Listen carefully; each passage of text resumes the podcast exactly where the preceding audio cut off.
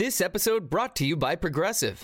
Most of you aren't just listening right now. You're driving, cleaning, and even exercising. But what if you could be saving money by switching to Progressive? Drivers who save by switching save nearly $750 on average. And auto customers qualify for an average of seven discounts. Multitask right now. Quote today at progressive.com. Progressive Casualty Insurance Company and affiliates. National average 12 month savings of $744 by new customers surveyed who saved with Progressive between June 2022 and May 2023. Potential savings will vary. Discounts not available in all states and situations.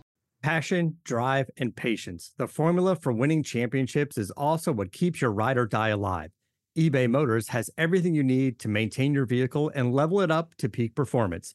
Superchargers, roof racks, exhaust kits, LED headlights, and more. Whether you're into speed, power, or style, eBay Motors has you covered. With over 122 million parts for your number one ride or die, you'll always find exactly what you're looking for. And with eBay Guaranteed Fit, your part is guaranteed to fit your ride every time or your money back. Because with eBay Motors, you're burning rubber, not cash.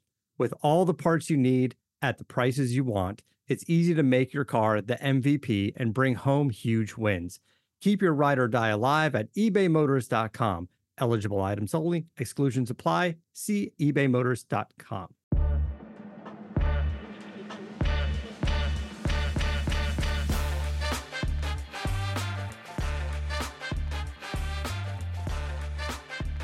This is At the Turn. It's time for discussion and interviews about the world of golf you won't hear anywhere else. Here are your hosts, Nick Heidelberger and Joe Simons. Hello, hello. Welcome into a very spooky edition of At the Turn. Happy Halloween to everybody out there. Nick, what are you dressing up as this year? You know, it's not about what I'm dressing up as because I don't really know, but Gavin is going to be Max from Where the Wild Things Are, and uh, he loves the book. He loves Max. He knows all the words. Wow. And I got him this costume, and he runs and hides and cries every time he sees the costume. He does not want to put it on. So now I'm just like avoiding it and hoping that, like, in the month that will have passed before Halloween comes, he'll have forgotten that he hates it and he'll love it again. And uh, either way, he's going to have a night trick or treating, whether he is crying about his Max suit or whether he's happy. So uh, it should be fun. There will be interesting pictures. I'm so proud of him. That seems like such an evolved choice for. Is he even two years old yet? Not yet. No. That's impressive. Okay, He's real quick, kid. Yeah. give me give me your top three candies. Reese's, um, Yeah. for sure. It- I like Twix, and and then a sneaky third is hundred grand. Oh, that's a good one. So I agree with Reese's. I'll throw Snickers in there. To me, Snickers isn't even like in a candy discussion. It's like its own. It's like Tiger and everybody else. It's like Tiger versus the field. It's Snickers versus the field to me. And then my sort of outlier is Nutrageous. Do you like a Nutrageous? It's a Reese's product. Don't even, not even familiar with this with this nutrageous candy that you you speak of. Um, I'm gonna I'm gonna send you one in the mail. They're outstanding. Maybe you can find a Nutrageous ice cream. I know you're a big ice cream household, as we've covered. yeah, it probably detail. is a nutrageous ice cream. That's a good point. Folks, I want to remind you to rate and review the podcast. Let us know your favorite candy, what you're dressing up as for Halloween this year.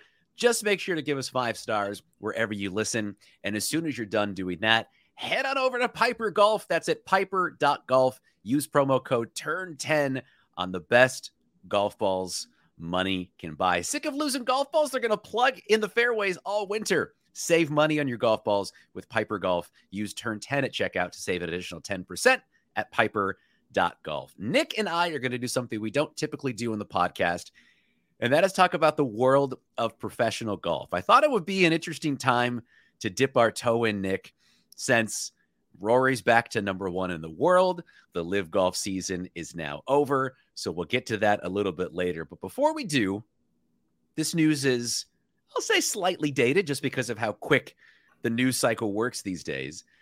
But I'm assuming you heard that Jonah Hill is signed on to star and produce in a biopic as John Daly.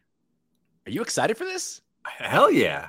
Any any documentation of John Daly, I, I get excited for. Um, absolutely love it.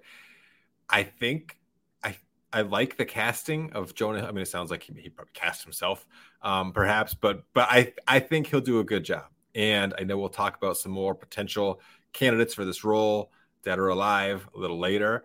But the thing about Jonah Hill is he he he can portray this large personality, which John Daly is, and he can also be more serious. Now, you probably don't think of John Daly as like a serious character. Why would you need an actor who can be serious? But I think that's the story of John Daly is what you don't see on TV, like the struggles he's had at home, off the course. Like the serious part of his life is probably the most interesting part of his story, and I think Jonah Hill will be able to capture that. I'm curious to see what kind of movie they make. Is this going to be a comedy? Is it going to be like an Oscar play where John Daly is going to be walking the red carpet. You know what? My mind immediately went there because if you remember, five years ago, they made the Tonya Harding movie with Margot Robbie, and it was an Oscar kind of film. And so you had Tonya Harding on the red carpet doing lots of interviews, getting back in the limelight. I think it would be interesting if John Daly is like at the Academy Awards sitting next to Jonah Hill in one of his goofy loudmouth blazers. I think it'll be somewhere in between those two things in terms of the tone of the movie. Jonah Hill has been nominated for two Academy Awards, so I don't think it's out of the question for this to go down there. But I think it's perfect casting. I think that he's the right age to do it because he's in his mid late 30s, so he could play younger Daly, he could play older Daly. He certainly has the build. My one concern, my one concern is is Jonah Hill athletic enough, nimble enough, loose enough to swing a golf club like John Daly? Because I don't think the average person can swing the golf club like John Daly. Imitating Happy Gilmore is one thing, but getting that club all the way back, speaking of someone who's looking right at 40, it's not easy to do. So I'm curious. Yeah, I think that they don't need to sell Joe Simons. I think they need to sell Joe Smith. You know, like the the the avid golf nut might might pick apart the swing a little bit, but we're not really the audience. You know, that was the biggest else... problem with Bagger Vance. Matt Damon hacking it around. Yeah, that guy's going to beat Bobby Jones and Walter Hagen. I'm going to give him a little bit of grace. If he even gets close, that's fine because I think he can handle the dramatic and comedic aspects of John Daly. The accent will be interesting. Jonah Hill's a great actor. Like he's obviously very funny. He can have the serious side.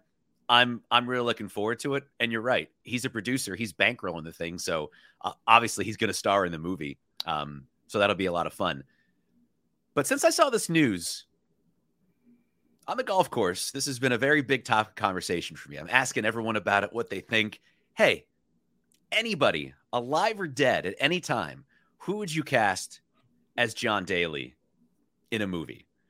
Someone suggested Danny McBride, which I think if you're going to go full comedy, I could totally see that. Turn on his Kenny Powers Eastbound and Down situation, just play it to the hilt. Is, total- is that who that is? I was going to say if Danny McBride walked into this room right now, I would I wouldn't know him from from Danny Smith. He's he's Kenny Powers. I'm, okay, I'm Kenny I'm Powers. Okay, sure. Yeah. yeah, that that one I get. That would that would make sense, right? Um, someone suggested Paul Walter Hauser. I don't know if you're familiar with him. Paul Walter Hauser walked in, into this room right now. I wouldn't know from Paul Walter Smith. He walked into the room, yelled, "I'm Paul Walter Hauser," and slapped you across the face. You'd have no idea who it is. But he's he, he's a really good character actor. He starred in Richard Jewell a couple years ago, Clint Eastwood movie about the 1996 uh, Olympic bombing in Atlanta. He was actually in mm. I, He played Jeff Gillooly's dipshit henchman who actually clubbed. Oh, no, he, he didn't actually club.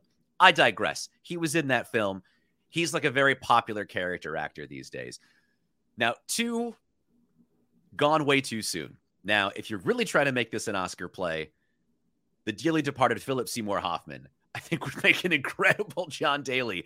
Yes. I, I have no idea if he could swing a golf club, but that man transforms himself better than anyone did. He, he may be the best actor of the last 35 years. It's a no brainer. This is the one that I got the most excited about when I thought of. All right. So we're living in a world where Chris Farley never dies. Okay. Chris Farley is still alive. I know it's tough to imagine. You know, it's it, yes, it is. He, he died. He died 25 years ago. Nick, isn't that wild? That, that actually sounds right to me. Fair enough. I mean, Fair like enough. Tommy yeah. Boy was was still fresh enough, right? Yeah, yeah, yeah. I mean, that's that's not new. Yeah, that, that sounds right. So Chris Farley lived Mike Myers is not Shrek. Chris Farley is Shrek. That's that's who was supposed to play Shrek. Chris Farley makes a lot of Adam Sandlery kind of movies. These are sort of funny, not really. He's doing the same old thing. The year is now 2008. Chris Farley needs a little bit of career rehabilitation. And he's cast as John Daly in a film.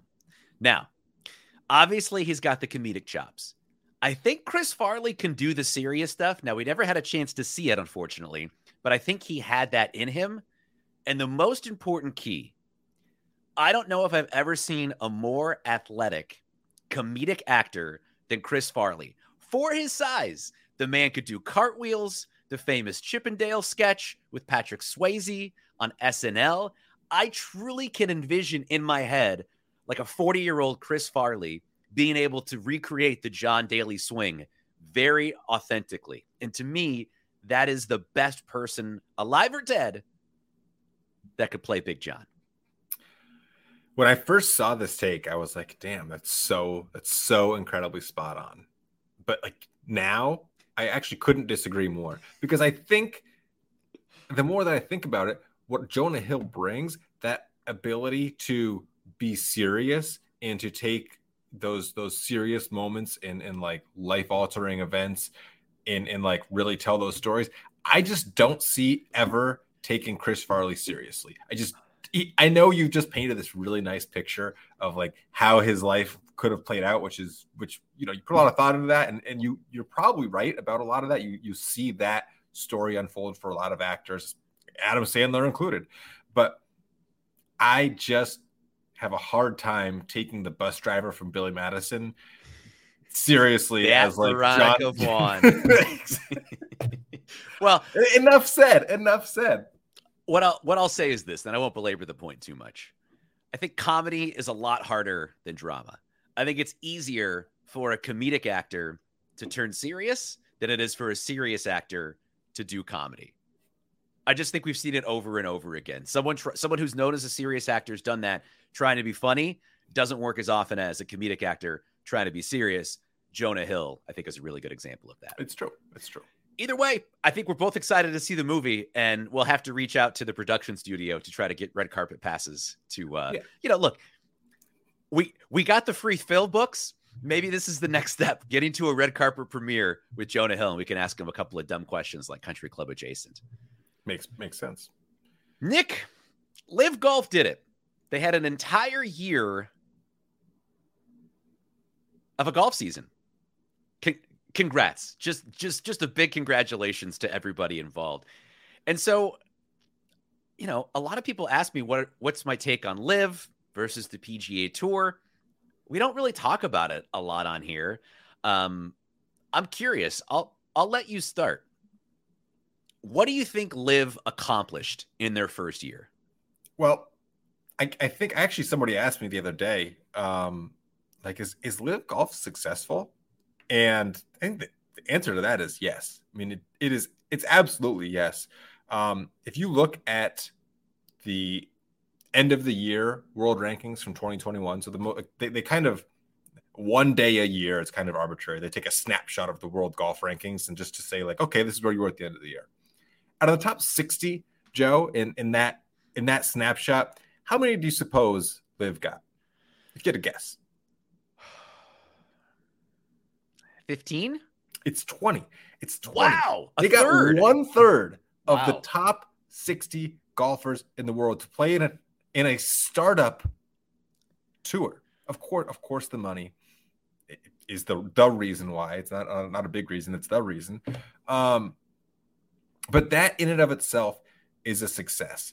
Um, everything LIV does is widely talked about and debated. They, they, it's not like they're flying under the radar. They're like the XFL, where like I I remember two or three years ago the XFL there was an XFL game on my TV just because of like I don't know why, and I I have no idea if like that's still going if that was a one year. Th- I, I literally no idea. Right. Like nobody's talking about it. Nobody's telling me about it. I don't see it anywhere. LIV is the exact opposite. Everything they do, people have strong opinions. It's so stupid. It's so great. I can't believe it. I love it. I hate it.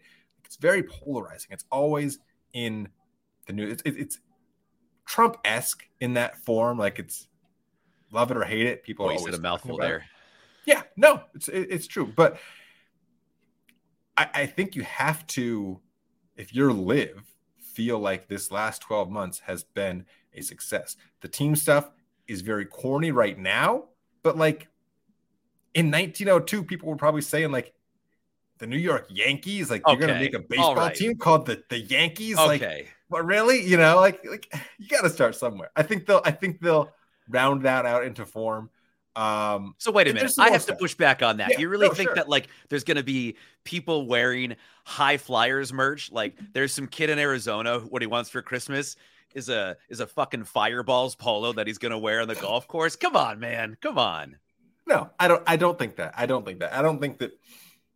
I, I would never advocate for these team names, but the team concept that I think is very widely mocked because mm-hmm. the names are so stupid and there's like no organization to it. I think for year one, like of course it's a laughing stock, but like it won't really take much to get for LIV to dial that in once they prioritize it. Now that they've got a lot of their players they can they can take some emphasis off of that and prioritize other other things.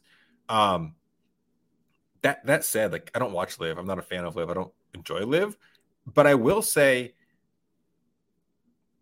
the pga tour's response to LIV it's like encouraging and disappointing at the same time because they're basically saying we'll never do anything to improve our product unless there's a threat like an actual reason to but now that now there is and they are making changes that should make it better for players better for fans more ex- I, I think it'll be a better product golf will be better overall. Um, a lot of people disagree with that opinion but i think i think at the end of the day it's good to have some competition because otherwise you just get like a stale product. Can we acknowledge that the uh, ostensible goal of LIV, as they say it, to grow the game, is in fact not their actual goal? Are, are we on common ground there? 100% i mean their, Okay. their, their goal is to cover up the human rights atrocities of saudi arabia government i mean that's just that that's that's their goal That that that is their goal, and I think they have succeeded compared to the incredibly low expectations that the golf world and society placed upon them. The idea that we were talking about in March, oh, is this thing even going to happen at Pumpkin Ridge? Fast forward to nine months later, and here we are. There's already talks about the PGA Tour and LIV coming to some sort of understanding in the future in 2023, and that'll play out during the offseason. But a couple of thoughts that I had. They did successfully disrupt the PGA Tour. I didn't understand to the degree that they did. That's an amazing stat. One third of the top 60 at the end of 2021 are now playing for LIV. But, and I don't want this to come off as a judgment because I'm complicit in this as well. LIV took advantage of a society that is very nihilistic. Even though we can look at things and you make the point, and it's so obvious. The, the, the purpose of this is for the Saudi government to cover up human rights atrocities, sports washing, all of this. But at the end of the day, there's so many things happening in our society. We get distracted by so many things that if Brooks Koepka and Dustin Johnson are playing golf, it's two o'clock on a Friday afternoon. I see a tweet about it. I might flip it on. It's not right. It's not necessarily the most entertaining thing in the world. The television product is still kind of a mess. They're talking to Fox Sports, not about a deal, whereas Fox Sports buys their product, but they buy time on Fox Sports like they're a friggin' infomercial, like Emeril Yeah. Lagasse is trying to sell nonstick cookware. That's the level they have to get to to get on TV. But by that very low metric, they have succeeded. And they have succeeded in part because they're successfully sports washing. They're they're already accomplishing their goal. The fact that these press conferences are being discussed in a way of covering the event, and sure, a lot of it is covering it from, hey, this is a sideshow perspective. But a lot of people are covering it and saying, like, hey, the number three golfer in the world, Cameron Smith, is champion golfer of the year. And he's playing in these events. And so, by that pure metric of having someone so highly ranked in this event, it matters from a golf credibility perspective. The XFL isn't going to lure away, I don't know, Josh Allen. It's not like they're going to pay Josh Allen $400 million to play a season in the XFL. And now it matters all of a sudden. But LIV can do that. They've credibly taken people away and they've taken advantage of a society that gets distracted very easily. And again, it's not a judgment. I'm a part of that as well. I've watched a few LIV events out of morbid curiosity. I don't know if I was entertained, but I watched a little bit, Nick. Yes, a couple things. I I would I disagree that they've been successful with their sports washing. I would I would make the point that it's more, it's backfired. Me personally, I had no idea Saudi Arabia was even like had this much you know, human rights blood on their hands, so, so, to speak. Um, and, and like the women's rights there, I, have I've learned a lot more about the way they treat women and the 9/11 connections, and you know, obviously, like some of that stuff is floating around in the back of my head, but like actually connecting dots and and, and learning facts and figures and, and details about you know how they, how they treat women and, and things like that. Like, I, I I think it's probably shined more light on on their wrongdoings than than has cleaned their reputation. Now, that's just speaking from my perspective, so I, I don't know for sure. So it created um, an awareness that you didn't have because yes. it's in the world you live in. Exactly, exactly, and it, because it's such a controversial. Everyone's like, "What's the controversy with LIV?" And the, the, first answer is, "Well, the money comes from the PIF, which is Saudi Arabia's money, and Saudi Arabia does all these terrible things. Oh, what terrible things do they do?" And then you start to learn, and you're like, "Oh, okay, wow." Like, I, maybe a lot of people probably did know that. I didn't know the details that I do now. Um, so I, I, would say, for at least from my perspective, that sports washing is probably backwashed, and now it makes me more aware. The World Cup coming up this winter, another sports washing attempt, the World Cup that was in Russia, you know, a few years ago. Another, you know, you, you kind of look back in the Olympics in China, and it's like, wow, like this is this is un, unbelievable. So uh, that that's my standpoint. Um, and then the one thing I've watched, I don't know, 30 minutes of LIV. Like one day I had it on for 30 minutes. And the one thing that was most surprising to me was I'll go back to the teams, Joe. Like I know these specific team names probably won't stick, and these specific players and teams, you know, will will all be reformed. But seeing a team logo on the leaderboard and like oh, three guys from the four aces are in the top ten, and and like oh, if, if this guy makes birdie, he's gonna you know, bump this team. Like the team element actually had me paying more attention than a, than a regular PGA Tour event. Like I see a, a leaderboard on the PGA Tour, and the guy's in sixth place, and you know, he hits it to 15 feet and, you know, lags it up there and taps it in. It, it, it's just not as, I don't know. The, the team element was, was new and has the potential for me, I would say. I get it. I, I don't necessarily agree with that, but I, sure. I, I do understand that perspective. I just don't think that in an individual game outside of you know your one-off PGA event where there's two people playing together or your Ryder Cup or your President's Cup that I'm necessarily going to care. Maybe I will over time, to your point about the Yankees not existing until the beginning of the 20th century. And when you build up that history, it ultimately leads to more excitement in terms of, you know, rivalries and and, and storylines and these sorts of things. So maybe maybe that'll be the case. The, the thing that, like, like I said, like I, I don't support LIV. I, I think I'm I think it's good that it's forcing the PGA Tour to change, but like the the outspoken people against LIV sometimes they sound just as, as dumb. Like oh can you believe all this history with the fireballs? And it's like well of course they, no they're not claiming to have history. Like they're they're literally a startup and they're they're creating it out of thin air but that doesn't mean they shouldn't do it just because they don't have history. You know what i mean? I, I don't know. Just some of the arguments are, are kind of off base and you know, it's it's very strange. But the one my, my final note on the team aspect is I hope that against the will of the PGA Tour and and for, for, however it happens, we get more mixed events with PGA Tour and LIV guys because that's the real that's the real storyline that we need to see is like, hey man, there's 15 damn LIV guys. This happened on the European Tour a couple times. There's these these LIV guys. They got into the, the, the event. They shouldn't be here bunch of the rest of the field is pissed off. And then like watching them jockey on the leaderboard and you know Rory make a charge and kind of fight him off. It's just like that's the real interesting stuff. That's that's natural. That's not forced. That's not created out of nowhere. Um, I mean, the President's Cup this year kind of shined a huge light on that because the President's Cup, such a dud. USA dominated. I think the internationals made it close at the end, but the international team was depleted by LIV. And it's like, man, this event is really in some serious jeopardy if if, if it continues the way it is. But then within a week of that, there was a European tour event with all these LIV guys, and it was like, ah, oh, shit, we can't let the LIV guys win. And there was some real loyalty going on there. Well, on the President's Cup thing, I would say Tom Kim saved the event. Like, if there was not a star from the international team who was young and pouring in huge putts and actually giving the international side like some sort of modicum of hope, it would have been a complete disaster. So, thank God for the President's Cup and the PGA Tour that Tom Kim exists and is as badass as he is.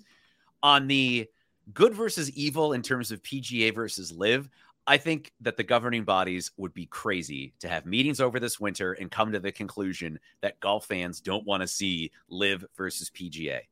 You have manufactured this incredible tension over the course of a year.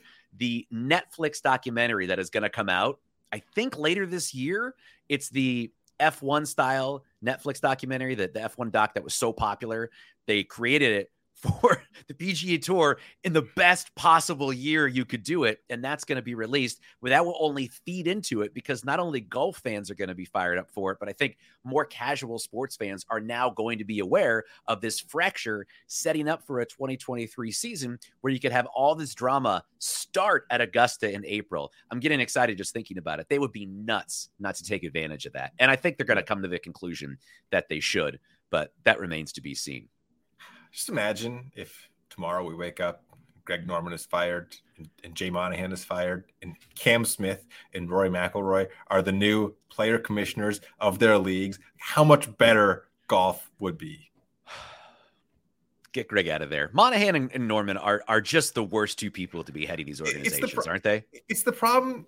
It's like the problem with golf epitomized in in people. It's it's old, rich white men with massive bankrolls and massive egos who refuse to bend and be flexible and compromise and be creative because they've never I mean, had to in their life. If you got rid of all the rich white guys in golf, I don't know how many people you'd have left, Nick. That's about it. Okay. I want to transition. We talked LIV.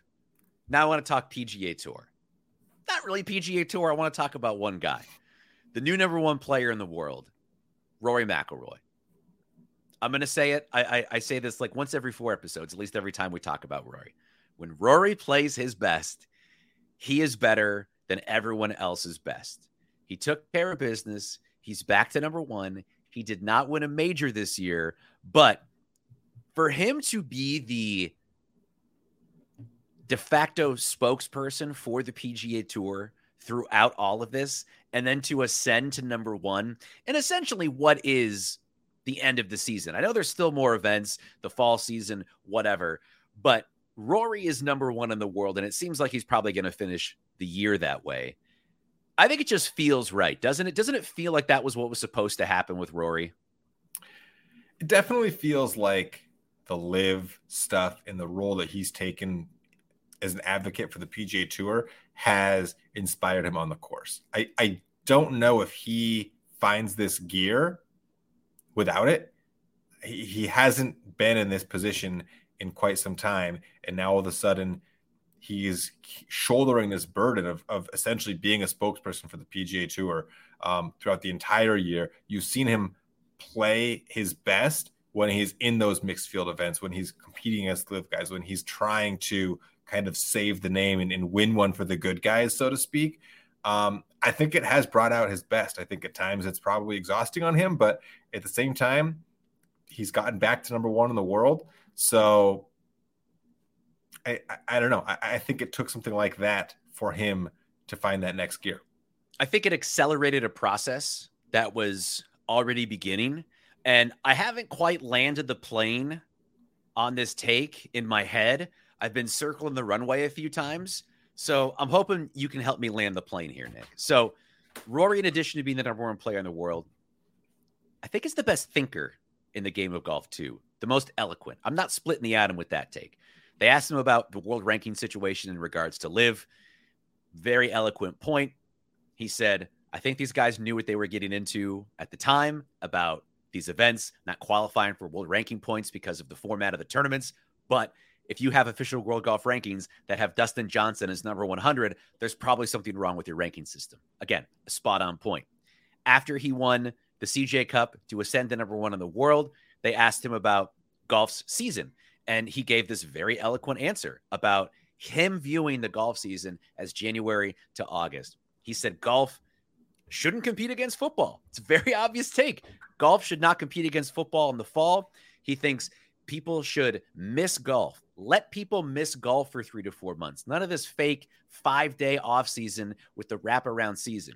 Have it start in January, have it end in August with the FedEx Cup playoffs.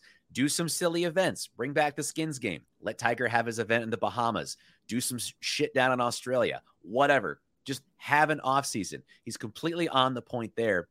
And because he's back to number one in the world, because he is now the spokesperson and the heartbeat of the PGA Tour in terms of really any big topic in the game of professional golf, I don't quite know if he's there, but he might be.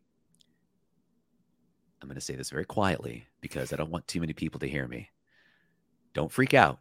Are you ready for this? Uh-huh. Has Rory McIlroy surpassed Tiger Woods in terms of importance in the game of golf? No, Joe, get out of here. This is at the turn with your host Nick Heidelberger, and uh, we had a great one with Joe. No, um, no, no. Is he getting I mean, there? Am maybe- I even? Am I? Am I even I- I think- close? No, I what I'll give you is like in this very specific moment, yes. But beyond that, no. I mean, no, if Tiger wanted to speak up and speak out, he could. but Rory he doesn't, and that's the point. Rory wants to. Rory, Rory wants can't avoid it because he's got pre-tournament pressers and and he's winning and he's he's in He front of the media say, just every I don't want to talk about LIV. I want to talk about the CJ Cup. Rory is very willing to talk Okay. about these things. He is, but again, the point you just made is he's smart. Like if Rory all of a sudden one day after months of talking about LIV says I don't want to talk about LIV, what's the what are the rumors going to be? Like, oh, is is Rory hush hush now because he's jumping? You know, who else is jumping? And you know, that's that's the first thing everybody would say. So and he he knows I think he knows that even though he isn't seeking out this role of of spokesperson, the media is going to him for it because he's the one who's in front of them and he's got you know perspective from a lot of the European guys who left and now he's in the states and he's you know he's kind of he's he's on the PAC. He might even be like have a, a,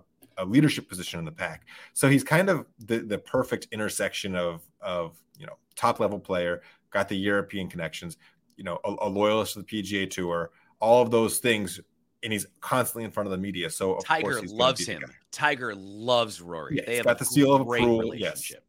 Yeah. So uh, uh, Tiger, he stays out of, of it of everything he can as, as much as he can. And you know, he he wants his privacy and he wants to, you know, hang out with his kids and and all that. And then just pop up and you know, when he wants us to, to start thinking about Tiger, you know, he'll he'll show up at a at a private jet runway with Rickie Fowler and a Nissan, you know, and, and he'll get people talking, or he'll post a three second video of his golf swing and A tweet of people a wedge swing. Yeah. Exactly and other than that he'll he'll just kind of keep quiet so um I, I wouldn't think tiger when he's not playing would make the effort to put himself in the spotlight just to you know bash norman and and, and shut down LIV You know what I just thought of? I forgot we're part of the Believe Podcast Network now. Is some producer going to grab that when I said, "Hey, is Rory more important than Tiger?" I'm going to wake up to a tweet storm just Mhm. just like ratioing me into oblivion. It's Yeah, possible. it you is. could be hosting the show by yourself after this, Nick. This this Yeah. could be the end of me. Now, to be fair, I don't think I actually said Rory is more important than Tiger Woods. I think I just asked the question. Is that is is that right? yeah i think the, the question you asked was fair is, is his voice more important than tiger's but it just It's not. You know, yeah of It's- course tiger's tiger remains silent you know and of course while he's silent then there's not much to, to glean from that so um you know roy's the one who's talking so of course we're gonna we're gonna you know he's gonna be more in the spotlight Something else I thought about Rory, just just one or two more things before we move on. Um, literally every great golfer has underachieved in terms of major success. There is not one golfer who has won. Not let me let me rephrase that. There is not one great golfer who has won as many majors as the media thinks they should have won. I actually I have one exception for you. Please, Jordan Spieth has way outkicked his coverage on on major championships. Uh you think so? You are I think like I think like statistically speaking, he's like the worst golfer ever with three majors. To be fair, that's Nothing a pretty short Spieth. list. That's a pretty yeah. short list of players that have won three majors. That'll be the next episode. Is Jordan Spieth the worst player to ever win three majors? Um, I think he'll add to that total. But me even saying that is exactly what we do. And I was thinking about Jack Nicklaus, who has won the most major championships, but also has the most second place finishes. If Jack Nicklaus's career was in the 21st century, we would just be talking about what a bum he is. Jack should have 30 majors. He only has 18.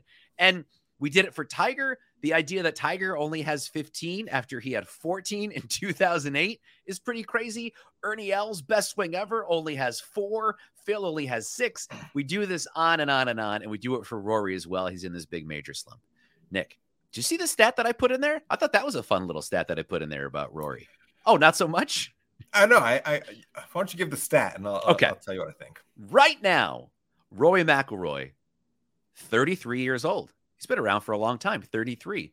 When Phil Mickelson won his first major, the 2004 Masters, he was 34 years old.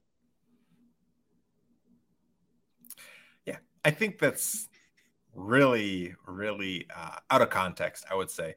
Phil Mickelson, when he was 34, I don't know, what, when did he win his first major? Like 2000, 2001, 99, somewhere around there. 2004. 2004, same thing.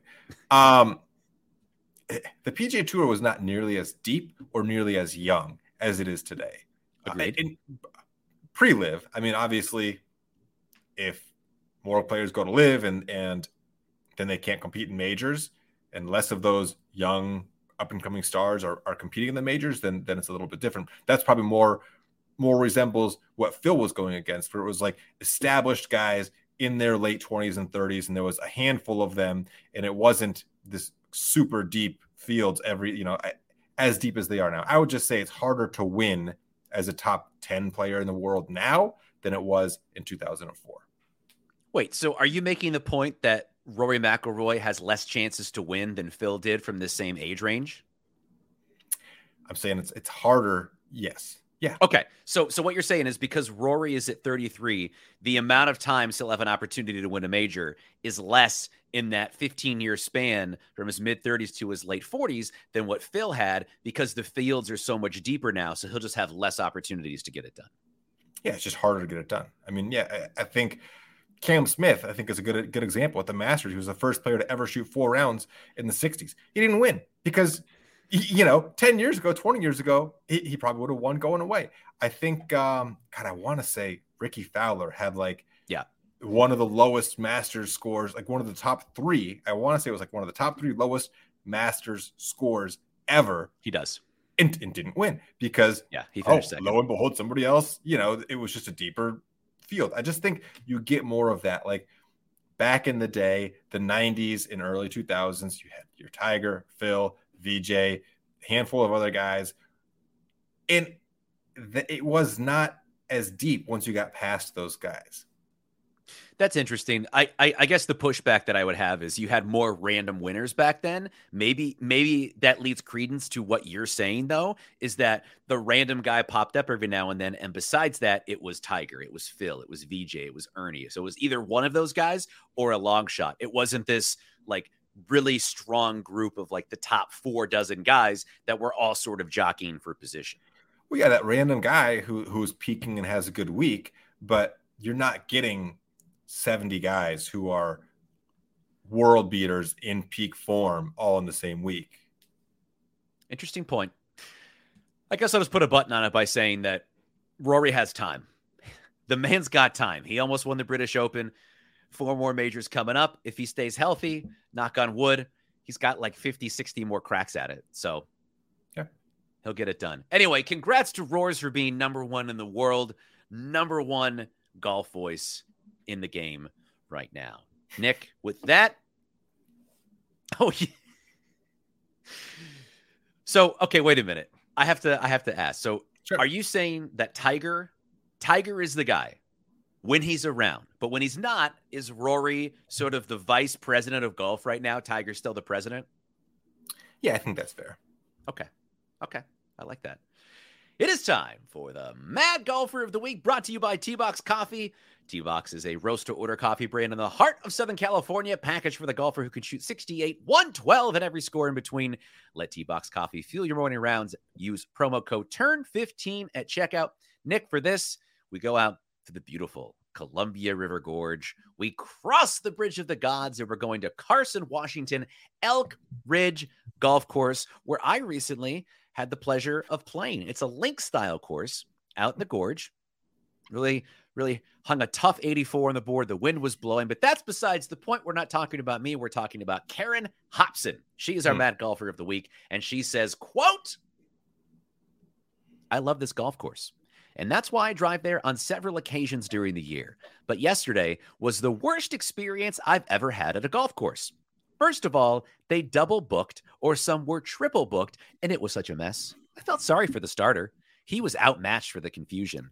Then, after nine holes, we went in to get something to drink and eat, and there were dirty dishes everywhere, and no one in the kitchen or restaurant. Now, I'll pause there because I recently played. They are renovating the kitchen and the restaurant, and they actually have a very cool thing set up. They have a hot dog bar there. So they're still having food available. And so the dirty dishes Karen was seeing was people unloading them because there's not a kitchen. So there's some poor guy manning a hot dog bar. There's condiments everywhere. Like this is not a blight on Elk Ridge. They're, they're actually doing a pretty cool thing out there while they're renovating stuff. Okay. Back to Karen. Quote, we were told the restaurant stayed open until 4 p.m. and we were there at 3:15.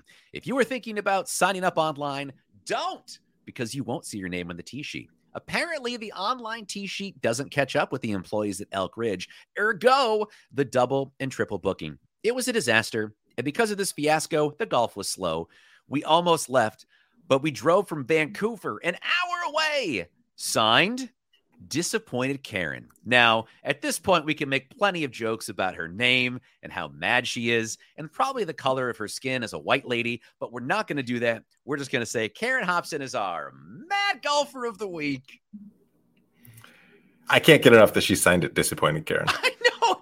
Talk about a lack of self awareness. Disappointed Karen. Seriously, like Ugh.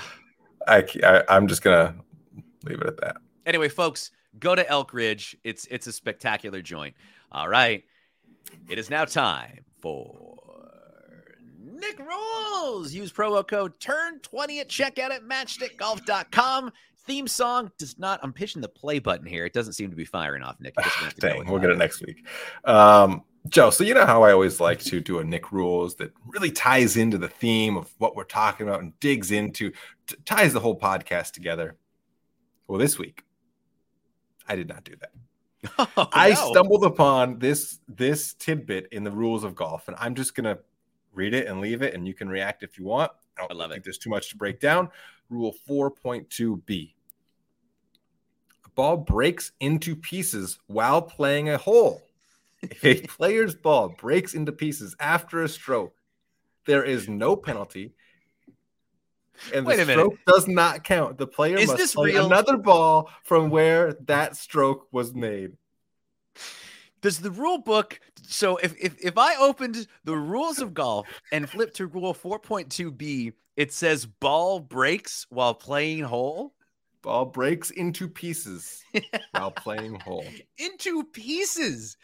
It- So, so like if if somebody swaps out your Pro V1 with a gender review ball, they have a rule for that. Uh, they sure do. so wait, okay, wait a minute. I'm sorry. Finish the rule. What what, what happens it, if I'm someone's done. balls breaks? Tell me again. What, what do you want to know? So what? So okay. Oh, what hate this- happens? No penalty. Play play another ball from the same spot, you jackass. Oh, that's yeah, just didn't happen. Mulligan. okay. So, Basically, so- it should say ball breaks into pieces while playing hole. Mulligan is what I should say. I'm glad that the rules of golf have, have accounted for exploding golf balls and gender reveal balls. By the way, I- have you have you seen those videos of people who think they're hitting a gender reveal golf ball and people swapping a real golf ball. no, I've never seen that. But that's classic. It's so good because everyone looks so confused. The wife is super pissed. The parents are in the background. What color is it?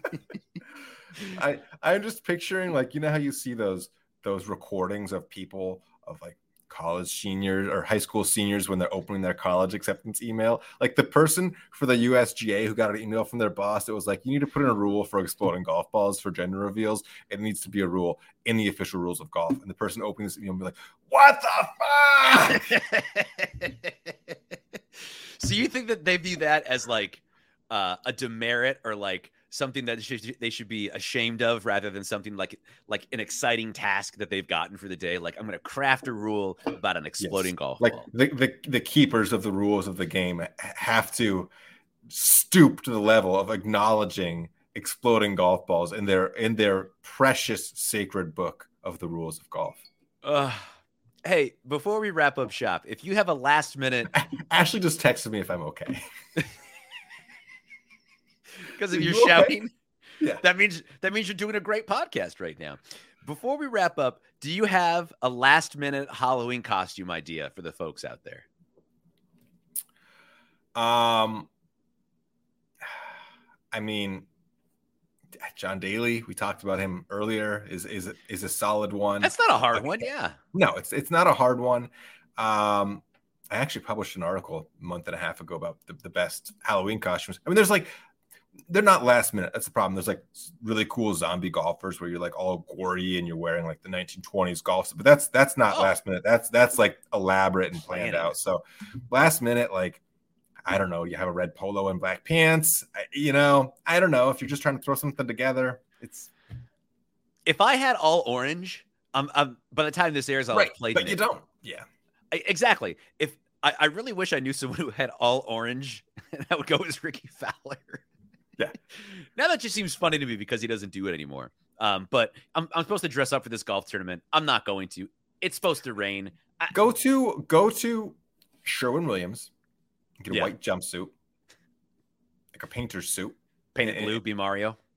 No, put put Simons on the back in green letters. You know, number 47 on the front. Be a Masters oh. caddy. That's not a bad one. That's actually a really good one, and, and that's kind of last minute. You know what? Maybe I'll yeah. do that. Okay. Yeah. So just wait a minute. That doesn't make sense. So I would be my own caddy because I because I'm well, wearing the caddy. Oh, well, you could put somebody else. I mean, like, is anybody gonna really question you on? Yeah, you could be your own caddy. You could be somebody else's caddy. Whatever you want. It's up to you. Okay. Let the imagination run wild. Yeah. You could be All John right. Daly's caddy. That's good. I'll put Daly on the back. Or you or you could be Norman's caddy. Fam- famous loser of the Masters. I mean, yeah.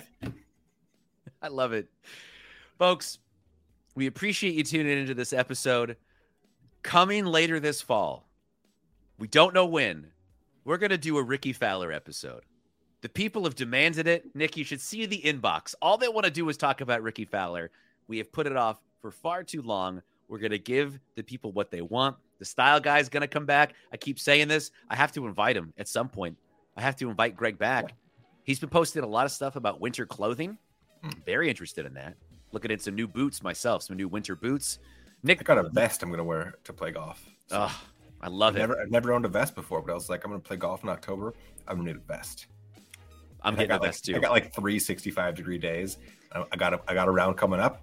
It's like 52. I'm like, ah, I'm busting the vest out. Ah, vest weather. I can't wait. I can't wait. Everybody, enjoy your Halloween, and we'll see you in November. I'm Lacey Evans. Thanks for listening, and we'll see you next time at The Turn.